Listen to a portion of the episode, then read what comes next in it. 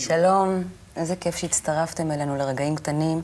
קחו את הקפה, אנחנו מתחילים. אהלן חגית. היי מאיה. מה הולך להיות לנו היום? היום עידית תדבר איתנו על חנוך הנער על פי דרכו. איך להשתנות בסבבה. אפרת תדבר איתנו על ג'ימייל. שלומית אבני תדבר איתנו על מה זה זמן האיכות עם ילדים. ומה ששיוביץ תסביר לנו למה להתחתן בכלל. והאורחת שלנו היום היא רונית שחר, זמרת, רוקיסטית, כמו שאני אוהבת. יוצרת. בואו נתחיל. אז בואו נתחיל.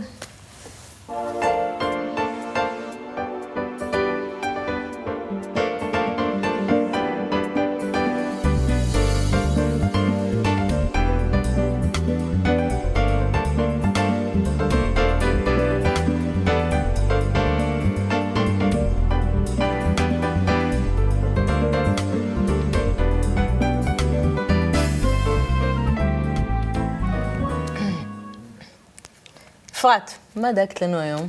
תגידי לי, את שמת לב לדרמה שקרתה לא מזמן, שג'ימייל, שירות הדואר האלקטרוני של גוגל, פשוט קרס לו למשך שעתיים תמימות? פשוט הייתה היסטריה, כולם יצאו לפינת קפה, כל הספרדשיטים, כל הטבלאות, כל... פשוט כל העולם שלנו נמצא שם. נכון, אני, גם אצלי זה ככה, אני הייתי בבית, ואתה יודעת, חברים, עבודה, לימודים, הכל בתוך הג'ימייל. ככה ניסיתי בעצבים להיכנס עוד פעם ועוד פעם, עד שראיתי שזה לא עובד, ואז... כאילו, פשוט כאילו אני מנותקת מהעולם, אין לי, אין לי יכולת אה, לראות מה קורה, לדבר עם אנשים. וכבר אתה מתחיל לחשוב על גיבויים, אני אגבה את זה ואת זה, ואפילו התמונות שלי, היסטריה. אז אנחנו לא היסטריות היחידות, זה ככה היקה גלים, זה גם הייתה בעיה כלל עולמית, לא רק, לא רק אצלנו, ואפשר לראות, באמת הבאתי כמה כותרות מכל העולם, אז הנה אפשר לראות על המסך את הכותרת הראשונה, איפה אתה היית בזמן, שה... בזמן שג'ימייל קרס בפברואר אלפיים ותשע, אתה זה ככה הפך לשיחת היום, או כל האירועים הגדולים, איפה היית שזה קרה, אז כנראה גם זה אירוע משמעותי. יש לנו פה גם כותרת מהודו, גם שם כנראה לא היה, ג'ימייל היא דאון, דאון, דאון. כנראה גם הם סבלו מהנפילה. כמובן שגם בארץ, אנחנו מכל דבר, את יודעת ככה, בוודאי. בוודאי, אז איך מזה לא נעשה? קץ התרבות האנושית, מספרים לנו בנענה עשר. ג'ימייל נפל ככה מאוד דרמטי עם איזה... פצצות גרעין שיש פה. אז מה, מה, מה באמת? למה אנחנו כל כך נכנסנו להיסטריה? באמת, אני הייתי היסטרית. מה? זהו, אז אני גם הייתי ככה בדרמה שלי, ואחרי שכמובן זה חזר ונרגעתי, שאלתי את עצמי באמת, מה יש בג'ימייל שאי אפשר לחיות בלעדיו שעתיים? מה העניין? מה הדרמה הזאת? בתיאת, חשבתי לעצמי באמת שככה גם ג'ימייל ושירותי הדואר האלקטרוני אחרים והאינטרנט בכלל, זה בעצם איזשהו ערוץ תקשורת הרי, זה בסוף השימוש של זה. זה איזשהו משהו שמחבר בין אנשים, מעל מקום, מעל זמן, מאפשר לנו להתקשר. כן, אתה יודע שיש לך איזושהי תיבה איפשהו, שלא משנה לאן אתה נוסע ומה אתה עושה, אתה תמיד מתחבר דרך התיבה הזאת ל... למקום שאתה מכיר. בדיוק, ו... נכון. והתקשורת הזאת היא היום חלק מאוד משמעותי בכלל מהתקשורת בין אנשים. ככה שברגע שיש איזו תקלה בגוגל, אז כל העולם זועק פתאום. זהו, זה משהו שמחבר בין אנשים בעצם. יש בינינו איזה שהם קשרים בלתי נראים, והאינטרנט זה עוד דוגמה טובה לחיבור בינינו. וכנראה כשזה קרס, אז זה עשה גם לנו משהו. יכול להיות ש... פחדנו לאבד את הקשר עם אחרים, זה... אני לא יודעת אם זה ברמה מאוד מודעת, אבל יכול להיות ש... שזה רק מגלה לנו שהחיבור בינינו והקשרים בינינו הם יותר משמעותיים ממה שבדרך כלל נדמה לנו. ש... שזה כן משהו שחשוב לנו, ש... שזה... ברגע שאנחנו מאבדים את זה, אז... אז פתאום נורא חסר לנו משהו. טוב, נקווה שזה לא, לא יקרוס שוב, כמו כל הבנקים. נכון, וה... בוא, בוא נקווה שנדאג ליחסים בינינו, באמת כמו שאנחנו דואגים שהשירות של ג'ימייל יתפקד כמו שעון, בדיוק. תודה, אפרת. כיף. מה שלומך, שלומית? בסדר גמור, מה שלומך? היום אני רוצה, שלומית טוב, ואני רוצה לדבר איתך. יש לי ילדה, עוד מעט בת שלוש, ויותר ויותר אני שומעת את המושג זמן איכות עם הילד. אולי גם במעבר, בגלל זה, מתינוק לילד, אז שומעים את זה המון, והרוב האימהות שסובבות אותי זה אימהות שגם עובדות עד שעות מאוחרות, ויש להן מעט זמן עם הילד עד שהוא הולך לישון, אבל מה זה זמן איכות? זמן איכות זה באמת איזשהו משהו שקרה יחד עם תרבות המערב, שבאמת לא מאפשרת להורה לתת אולי את מרב או מה שהוא היה רוצה בזמן שלו לילדו, ואף אחד לא במובן הזה שהוא אשם בזה, זה באמת החיים שלנו, זה משהו שמצריך מאיתנו להיות בהרבה מקומות, עם הרבה משימות. ואנחנו מנסים לעשות איזה ג'אגלר עם, הג'אגלר עם העניין הזה. ואני חושבת שזמן איכות זה ככה יותר המצאה של צורך של ההורים, מאשר שבאמת, וזה ככה הדבר שהייתי שמחה לשים היום עליו דגש, שזה לאו דווקא הצורך של הילד. באמת. כי האיכות, בדרך כלל, מה שהורה שאין לו הרבה זמן, ובוחר לעשות את אותו זמן איכות, מה שהוא מנסה לעשות זה סוג של להכניס שם הרבה דברים. כן. ולצאת איתו וללכת איתו ועוד חוג ועוד זה. ממש שומעת ילדים. היום הוא הולך להצגה, מחר הוא נפגש עם החבר, ג'ימבורי. יש לו לוס צפוף. לוס צפוף בגיל שלוש. אבל זה לחץ מאוד מאוד גדול על ההורה, זה נחוץ. זה נקודה מאוד מאוד חשובה. כי אנחנו כבר בואו נעשה את המיפוי של מי הצורך. זמן איכות הרבה פעמים בא מתוך צורך של ההורה, באמת שכדי שהוא ירגיש טוב עם כל זה שהוא צריך לעשות כל כך הרבה דברים, ומה שגורם לו אולי באותו רגע לעשות הרבה מדי למה שהצורך של הילד באותו רגע. לא בהכרח הילד צריך את זה היום ואת זה מחר? ממש לא. מה שבעיקר אולי אנחנו צריכים לזכור מחדש זה הצרכים של הילדים שהם לא משתנים, לא במערב ולא במזרח, ולא בתקופה הזאת ולא בתקופה הפחות מודרנית, וזה באמת הצורך להיות בקשר. והצורך הזה להיות בקשר הוא צורך להרגיש משמעותי למישהו, הצורך הזה להרגיש שמישהו אוהב אותי ושאני נחוץ ושאני יכול ושאני מועיל, ובשביל הדבר הזה לא צריך לרוץ להרבה חוגים, יהיה לו עוד שתים עשרה שנות חוגים, אני מאמינה, אלא באמת לנסות לעשות את הדבר הזה שאפילו לא צריך להתאמץ, אלא גם בשעה או שעה וחצי או כל אחד בלוז שלו, כי הרי אנחנו יכולים לעשות רק מה שאנחנו יכולים לעשות ולא יותר, להיות באמת עם הילד, להקשיב לו, לשתף אותו ולשמוע מה יש לו לומר, ואם באותו רגע הוא רואה תוכנית, ובמקום שמה להגיד לו על הפעלה זאת או אחרת, לשבת איתו, ולראות איתו את התוכנית, כדי שאני אוכל להיכנס לעולמו, והוא יחווה מזה. ליצור איתו קשר, להרגיש אותו, ממש כך. ולהיות במה שהוא נמצא, לא להפריע לו אפילו, אם הוא לא צריך אותי. ממש כך. גם כתף אל כתף זה קשר, גם לשבת ליד זה קשר, גם לעשות ביחד סלט זה קשר. לא צריך בשביל זה השקעות, ולא צריך בשביל זה לרוץ להצגות. זה יש לזה מקום, וזה יש לזה מקום. גם עושה מבשלת, והיא איתי, זה יכול להיות זמן איכות. כי הילדה שלך מבשלת איתך, מה שהיא חובה, זה לא אם היא לומדת בישול או לא, דרכך, היא חובה שלך מספיק חשוב לשתף אותה במשהו שלך, וזה מה שייתן לה אחר כך את התחושת ערך, ואת זה שהיא אהובה. ואת זה הם צריכים בכל העולם. תודה רבה, שלומית. תודה. רונית, שלום. אהלן. אני ככה זוכרת אותך זמרת ליווי של שלמה ארצי בירח, ואז ב-תשעים ושש יצא האלבום ראשון שלך, שלום לתמימות, שמאוד אהבתי, ככה התחברתי אליו. ב-אלפיים יצא לך עוד אלבום, ספרי לי הכל, וב-אלפיים ושש, האלבום האחרון להתחיל להמשיך, ואני מבינה שאת עכשיו עובדת על עוד משהו. אני מאוד התחברתי לשירים שלך, ורציתי לדבר באמת איתך על תהליך היצירה שלך, כי יש משהו שבשירים שלך מאוד נוגע, ורואים שאת ככה... מנסה, זה נוגע להרבה אחרים, יש משהו שהחוויות שאת מספרת עליהן, הרגשתי מאוד שאני מזדהה איתן. כן, אז זאת ככה, המטרה. זאת המטרה. זה הסאבטקסט אולי, זה הסאב צורך, רצון, ש... בעצם בכתיבה. לחבר. לחבר בין אנשים, לחבר כן. אותך עם חוויה. לחבר את כולם. את כולם. אז בשלום לתמימות, ככה אני אקרא כמה מילים, שלום לתמימות, למדתי גם אני לשקר, לא יקרה לי דבר אחרי שאמות, אין בסוף עולם אחר, למדתי גם אני, גם אני לשקר. יש פה דברים מאוד חזקים. מה זה שלום לתמימות? אז קודם כל, זה בדיוק הפוך ממה שדיברנו לפני רגע. כן. זה בעיקר, זאת אומרת, קודם כל, גם זה נכון, אבל זה מה שדיברנו קודם, מדבר בעיקר על איזשהו חיבור רגשי, ופה יש איזושהי תוכחה כזאת שהיא של רגע, ו... וזה נורא מצחיק, כי שלום התמימות אומר מישהו שמאמין, מישהו שהוא תמים. ומאז שבאותו רגע יצא לי, זהו, לא משחקת יותר. שלום התמימות, כאילו... את מאמינה באנשים? כן, מאוד.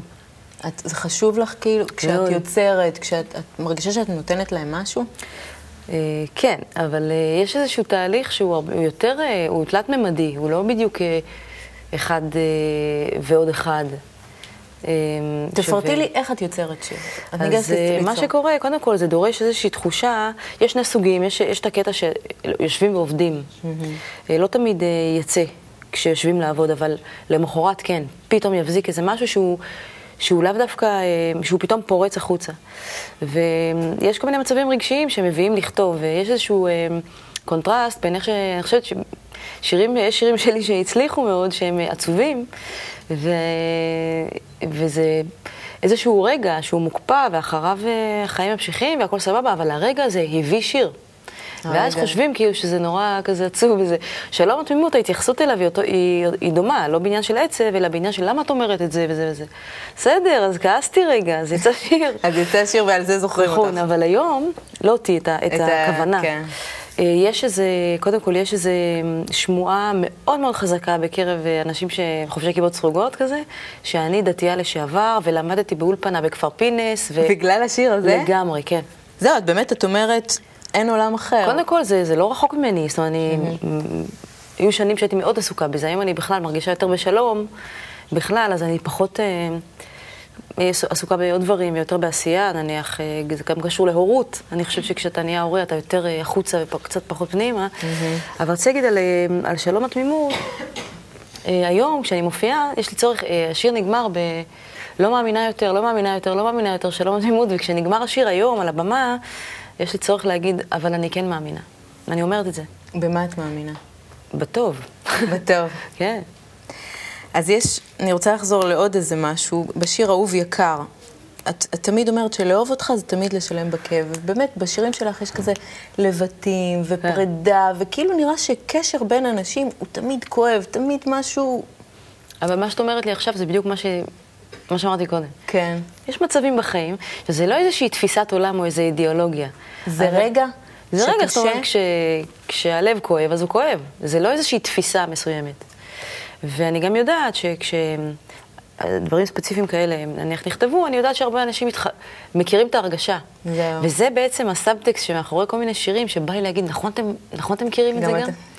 אבל זה לא איזושהי תפיסת עולם. Mm-hmm. אני לא באה לתת איזושהי תפיסת עולם.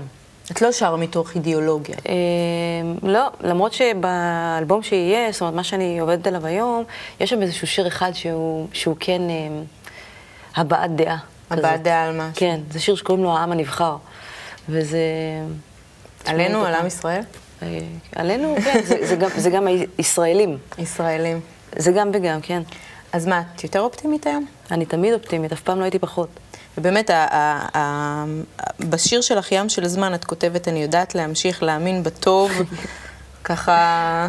אז זה שיר שאני חשבתי שאני כותבת משהו נורא אופטימי, אני, אני יודעת להאמין, אני יודעת להמשיך, אני יודעת להמשיך, אני יודעת להאמין בטוב וזה. אבל uh, תופסים אותו כשיר מאוד מאוד עצוב, אני גם מבינה למה. משהו שם ניצח ב, בלחן, מעבר למה שהתכוונתי, התלבש על איזה משפט, אני לא אוהב יותר כך, אני לא אוהב יותר כך לעולם. והמשפט הזה יצא נורא חזק, והוא שיר כאילו נורא עצוב, אבל התכוונתי בעצם, אני יודעת להמשיך, אני יודעת זה, והכל סבבה. אז uh, נעבור לשאלון הקצר שלנו. לכי את זה. עונים עליו במילה או שתיים, ככה באופן אינטואיטיבי. מה הדבר הכי טוב שאפשר להגיד עלייך? וואי וואי.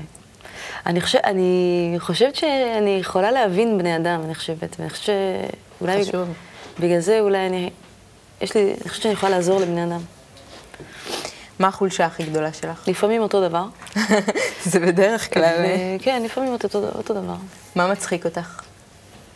מה מצחיק אותי? וואי, מה לא מצחיק אותי? הכל. החיים? הכל, אני... אפשר להצחיק אותך בקלות. מאוד מאוד. זאת אומרת, כשזה, כש, כשיש לבן אדם חוש הומור, זה... זה טוב. זה יכול להיות גם שטותי, אבל אם זה עם, עם, עם כישרון, אני על הרצפה. מה מוציא אותך מדעתך? קהות וטמטום, אבל טמטום אני מתכוונת, לא טיפשות. טמטום זה שכאילו... מתחילים להיות איזה... ש... כהים ועיוורים, ו- ולא מבדילים בין עיקר לטפל, ולא מבדילים בין מהות לבין uh, דברים שהם טפלים, וזה, אני קשה לי עם זה. כשהיית קטנה, מה רצית להיות? וטרינרית. אלונה דניאל נראה לי גם רצתה, הייתה פה בתוכנית, רצה להיות וטרינרית. אנחנו מנגנות ביחד, דרך אגב, מנגנתי איתי באלבום שלי, ו... בטופים משהו? כן. מקסימה. היא מדהימה. איפה תהיי עוד עשר שנים? וואו, אה, אני מקווה שזה more and more of the same, אני רוצה נורא פשוט... אה, לגדול מתוך מי שאני ואיפה שאני, רק, רק עוד. טיפ קטן לצופים שלנו בבית לחיים טובים. קודם כל אמונה. בעצמך או במה? אמונה בזה שהכל טוב. ואם ככה אפשר לעשות התבוננות פנימית, כי לא מגלים שם שום דבר שהוא יעשה רע, רק טוב. כלומר, להתבונן פנימה? כן, אבל אנשים לא מתבוננים פנימה כי הם מפחדים, כי הם לא מספיק מאמינים, כי הם... פחד ואמונה זה שני קונטרסטים. אז אם מאמינים ומבינים שהכל טוב, אפשר להתבונן פנימה, אפשר להתחיל קלף, אפשר להתחיל לצמוח, אפשר... זהו. מילים גדולות. שיהיה לך בהצלחה. תודה. ואנחנו נשמע אותך בסיום התוכנית yeah. עם השיר. עם השיר כמה קסם. שיהיה לך הרבה טוב. תודה. תודה, רונית. תודה. את יודעת, מה שרונית עכשיו היא אמרה, מזכיר לי שבעל הסולם אמר שניגון טוב זה ניגון שכשמקשיבים לו, אז, אז הוא באמת נוגע, ומתחילים לבכות ובוכים. זאת אומרת, סימן שהניגון באמת טבעי רגע. ככה זה מאוד בקרוב שלו. אני חושבת שלרונית, היא לוקחת באמת רגעים. נורא אהבתי את זה שהיא אמרה שהיא לא עושה, אלא מביאה רגע, והרגע הזה הוא באמת רגע שיש לכולנו. ובגלל זה הוא נוגע, ובגלל זה זה עובד, ובגלל זה אנחנו בוכים. שלום, מאשה. שלום, מאיה. מה שלומך? בסדר גמור. אני מאוד רוצה שתגידי לי למה אנחנו צריכים להתחתן בכלל. אני גם רוצה אחר כך עוד לחזור למשפט שאמרה רונית על זה שקשר תמיד כואב, ואנחנו תכף נחזור לזה. למה אנחנו מתחתנים? אני שומעת, את יודעת, אני אישה צעירה, ורוב החברות שלי בדיוק נמצאות באיזשהו תהליך של יחסים ו... אולי כבר חתונה ואולי כבר ילדים, ומהרבה הרבה הרבה בנות לפתע אני שומעת את המשפט, הוא לא רוצה להתחתן. אנחנו כבר כל כך הרבה זמן ביחד והוא לא רוצה להתחתן. עכשיו בואי נתחיל מבאמת למה כדאי להתחתן. ולא נדבר על המשמעות הקבלית שמאחורי החופה, כי זה דבר מאוד מורכב. אבל בסך הכל, ניסויים הם מאוד מייצבים את האדם, הם יוצרים משהו מאוד ממשי בין שני אנשים. זה כמו חוזה שגבר עומד ואומר, את מקודשת לי, שמה זה אומר מקודשת? שאת מיוחדת לי, שאני מוציא אותך מהכלל ועושה אותך שלי, ואת הולכת מסביבו, שאת בונה את הבית שלו, את בונה את הקן שלו. יש בזה משהו מאוד חזק, ו- וזה כן משהו הכרחי, זה כן משהו שלא קיים בסתם יחסים בין גבר לאישה. זאת אומרת, מה שאת אומרת בעצם, אי אפשר בלי זה. אי אפשר בלי זה. זאת אומרת שזה כנראה הכרחי גם להתפתחות שלי כאישה, ולא להתפתחות שלו כגבר? גם להתפתחות שלו כגבר, ואם הגבר הוא היה יותר קרוב לטבע שלו, יותר מרגיש את עצמו, אז הוא היה מרגיש את זה כצעד הבא הכרחי. כי אף פעם בהיסטוריה לא היה דבר כזה שגבר היה שואל את עצמו להתחתן או לא. זה היה ברור לחלוטין ש, שזה הצעד הבא. יש התפתחות בשטח, mm-hmm. שאת יודעת, היום אנחנו כל הזמן מתנסים, ופעם פה ופעם שם, ואני הולך לפה, הולך לשם, גם בין ביחסים, mm-hmm. בחורה זאת, בחורה שם, אבל באיזשהו שלב בוחרים, ואז מתחילים ליצור מסגרת בשביל לגדול לגובה, ולא יותר לרוחב. אז למה זה קשה היום? למה זה קשה? כי אנחנו מדברים על זה כל הזמן, האגו שלנו גדל. גם שלנו הנשים, וגם שלהם הגברים. וזה מתבטא בזה שגברים בעיקר נמצאים כל הזמן במשחקים. גם מרחיק, שאנחנו לא מסכימים עם קשר, כי הקשר, כמו שרונית אמרה, הוא כואב, וקשה להסכים עם זה. זה הקשר זה דבר מאוד קשה. קשה לי לוותר, קשה לי להתחבר. כן, קשר זה דבר קשה, זה דבר כואב. זה לא דבר שהוא קרוב לאגו שלנו. וגם... הוא הפוך. הוא הפוך, הוא הפוך מהטבע שלנו. ומה שכן אבל, שגבר, אנחנו, נשים, בטבע שלנו יש עדיין מין משהו של לבנות כן, לבנות בית. אנחנו יותר סוציאליות. אנחנו גם יותר קרובות לטבע שלנו. זה מה שאמרנו כבר גם באחת התוכניות. אנחנו יותר קרובות לטבע שלנו. אנחנו מרגישות את זה כצעד הבא הכרחי. אנחנו חייבות את זה. כן, אנחנו מרגישות גם את הצעד הבא. אנחנו צריכות להביא את הדור הבא. נכון.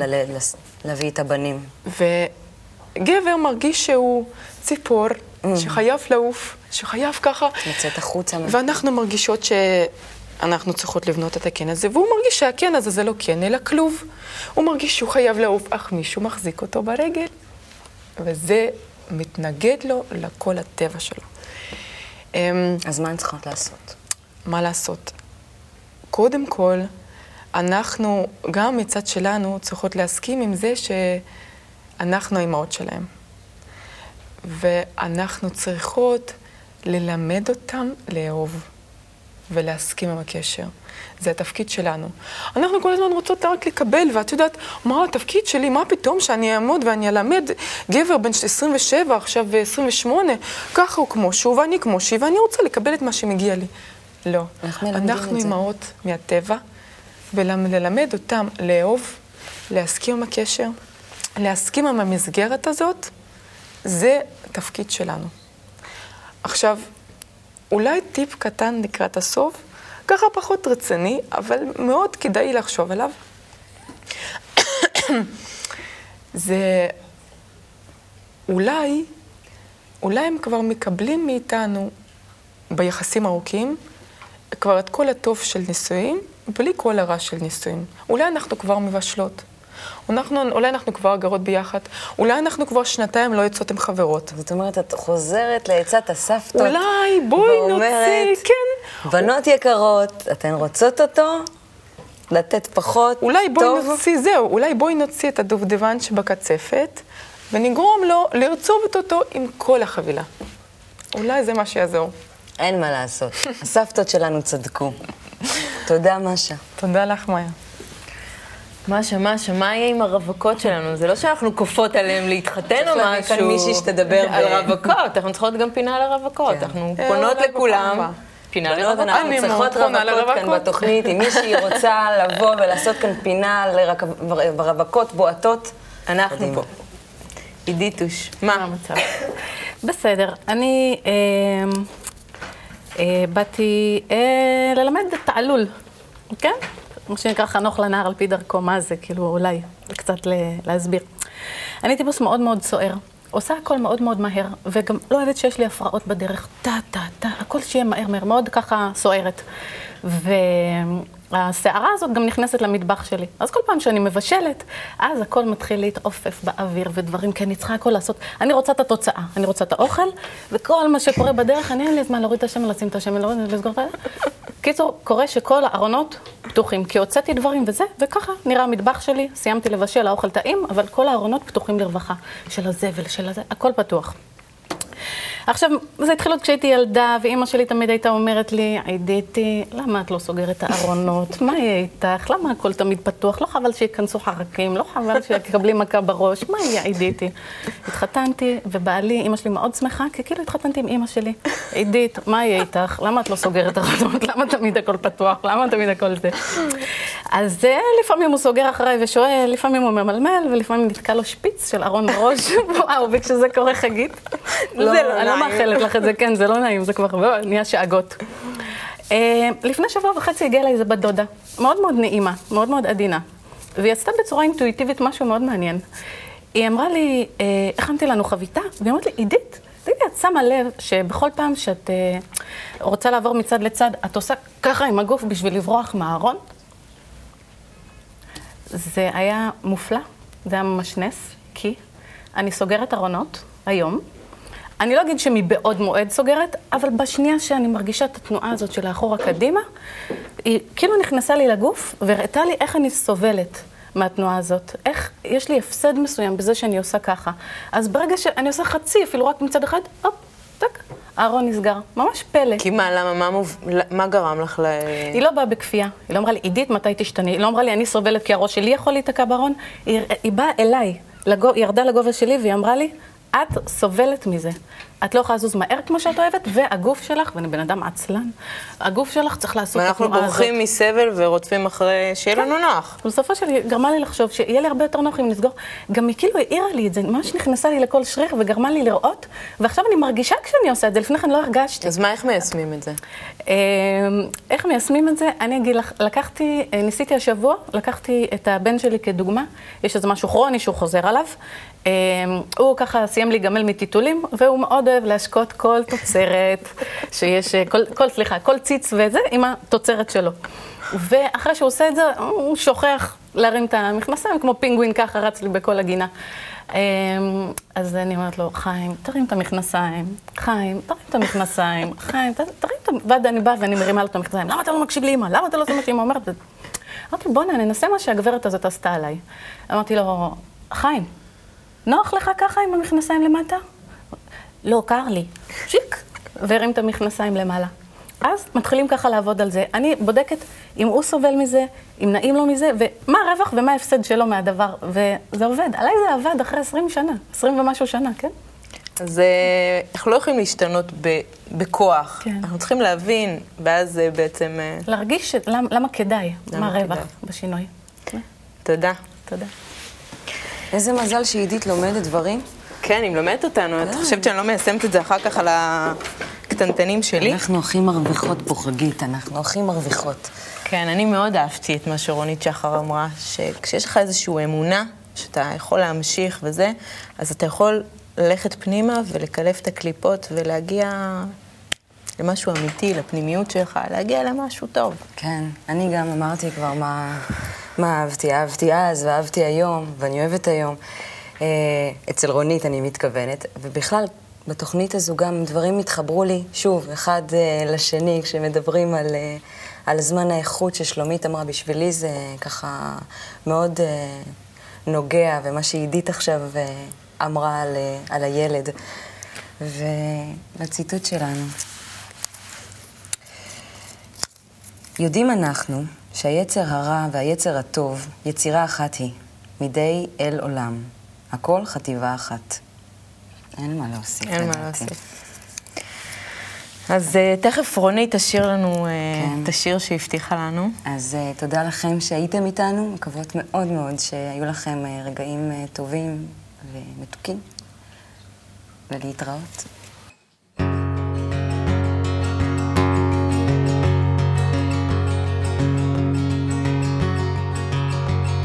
מה את זוכרת מאז?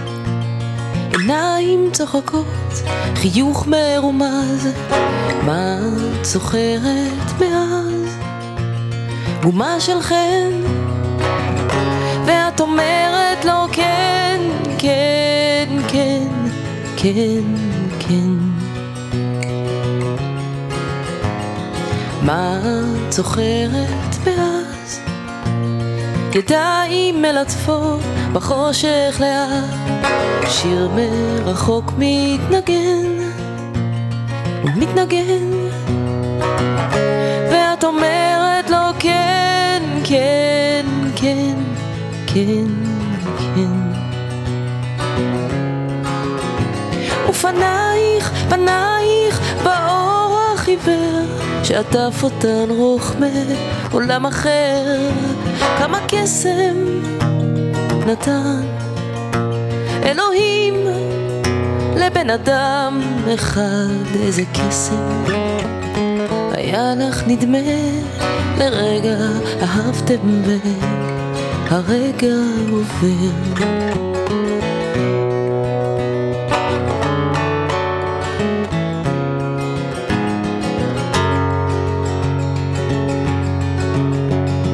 יום ועוד יום אחריו עובר כמו חלום למי שאהב, איך כל דבר בעולם היה נותן שרק תגידי לו כן, כן, כן, כן, כן. ופנייך, פנייך באור החיוור, שעטף אותן רוחמי עולם אחר, כמה קסם נתן אלוהים לבן אדם אחד, איזה קסם היה לך נדמה לרגע, אהבתם והרגע עובר, כמה קסם נתן אלוהים לבן אדם אחד, איזה קסם היה לך נדמה לרגע, אהבתם והרגע עובר.